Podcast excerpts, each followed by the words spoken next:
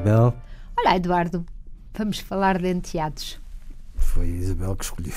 Fui eu que escolhi o tema por, por uma simples razão. Achei muito curioso que no estudo que temos falado, que se tem falado muito da Fundação Manuel dos Santos, ao que pensam, o que sentem, etc., as mulheres, e que esteve uh, nas primeiras páginas dos jornais uh, na semana passada, um, eu, ao besbilhotar os números, percebi que, uh, dentro das causas que faziam as mulheres infelizes, uma delas era as sogras e a outra era os enteados. E isto nas cinco razões que mais faziam as mulheres infelizes. E eu achei isto é assunto para eu perguntar a opinião ao Eduardo.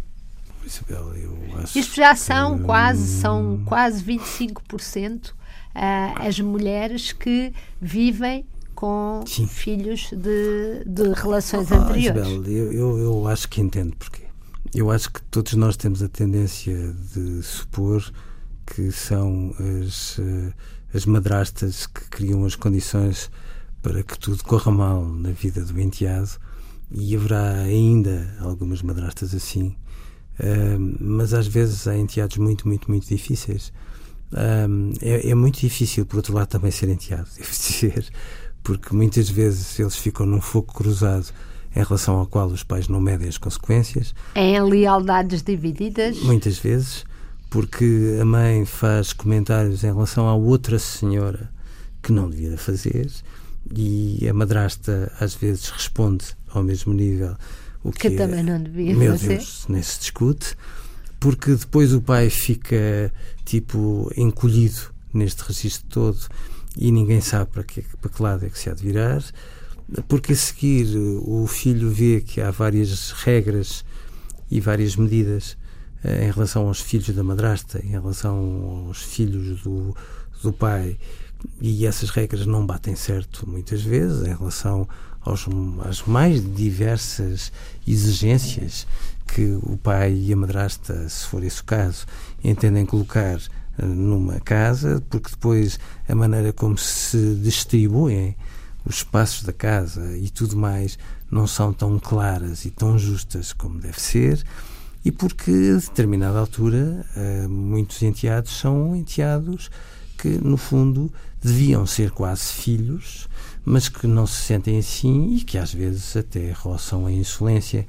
O facto de não dizerem bom dia às vezes é uma maneira de, enfim, desafiarem a madrasta e o, e o pai para agora ver lá se és capaz de mandar em mim, mas às vezes isto tolera-se com uma condescendência que eu não consigo entender e, portanto, às vezes as coisas vão tão longe, tão longe, tão longe, que de facto uh, os enteados ajudam muitas relações a constiparem-se porque os pais e as mães e as madrastas também, mas sobretudo os pais e as mães não gerem eh, estas situações sabe, independentemente esta... da idade dos enteados sabe que quando, quando um homem trai uma mulher, nunca é culpa do homem, é sempre a culpa da outra.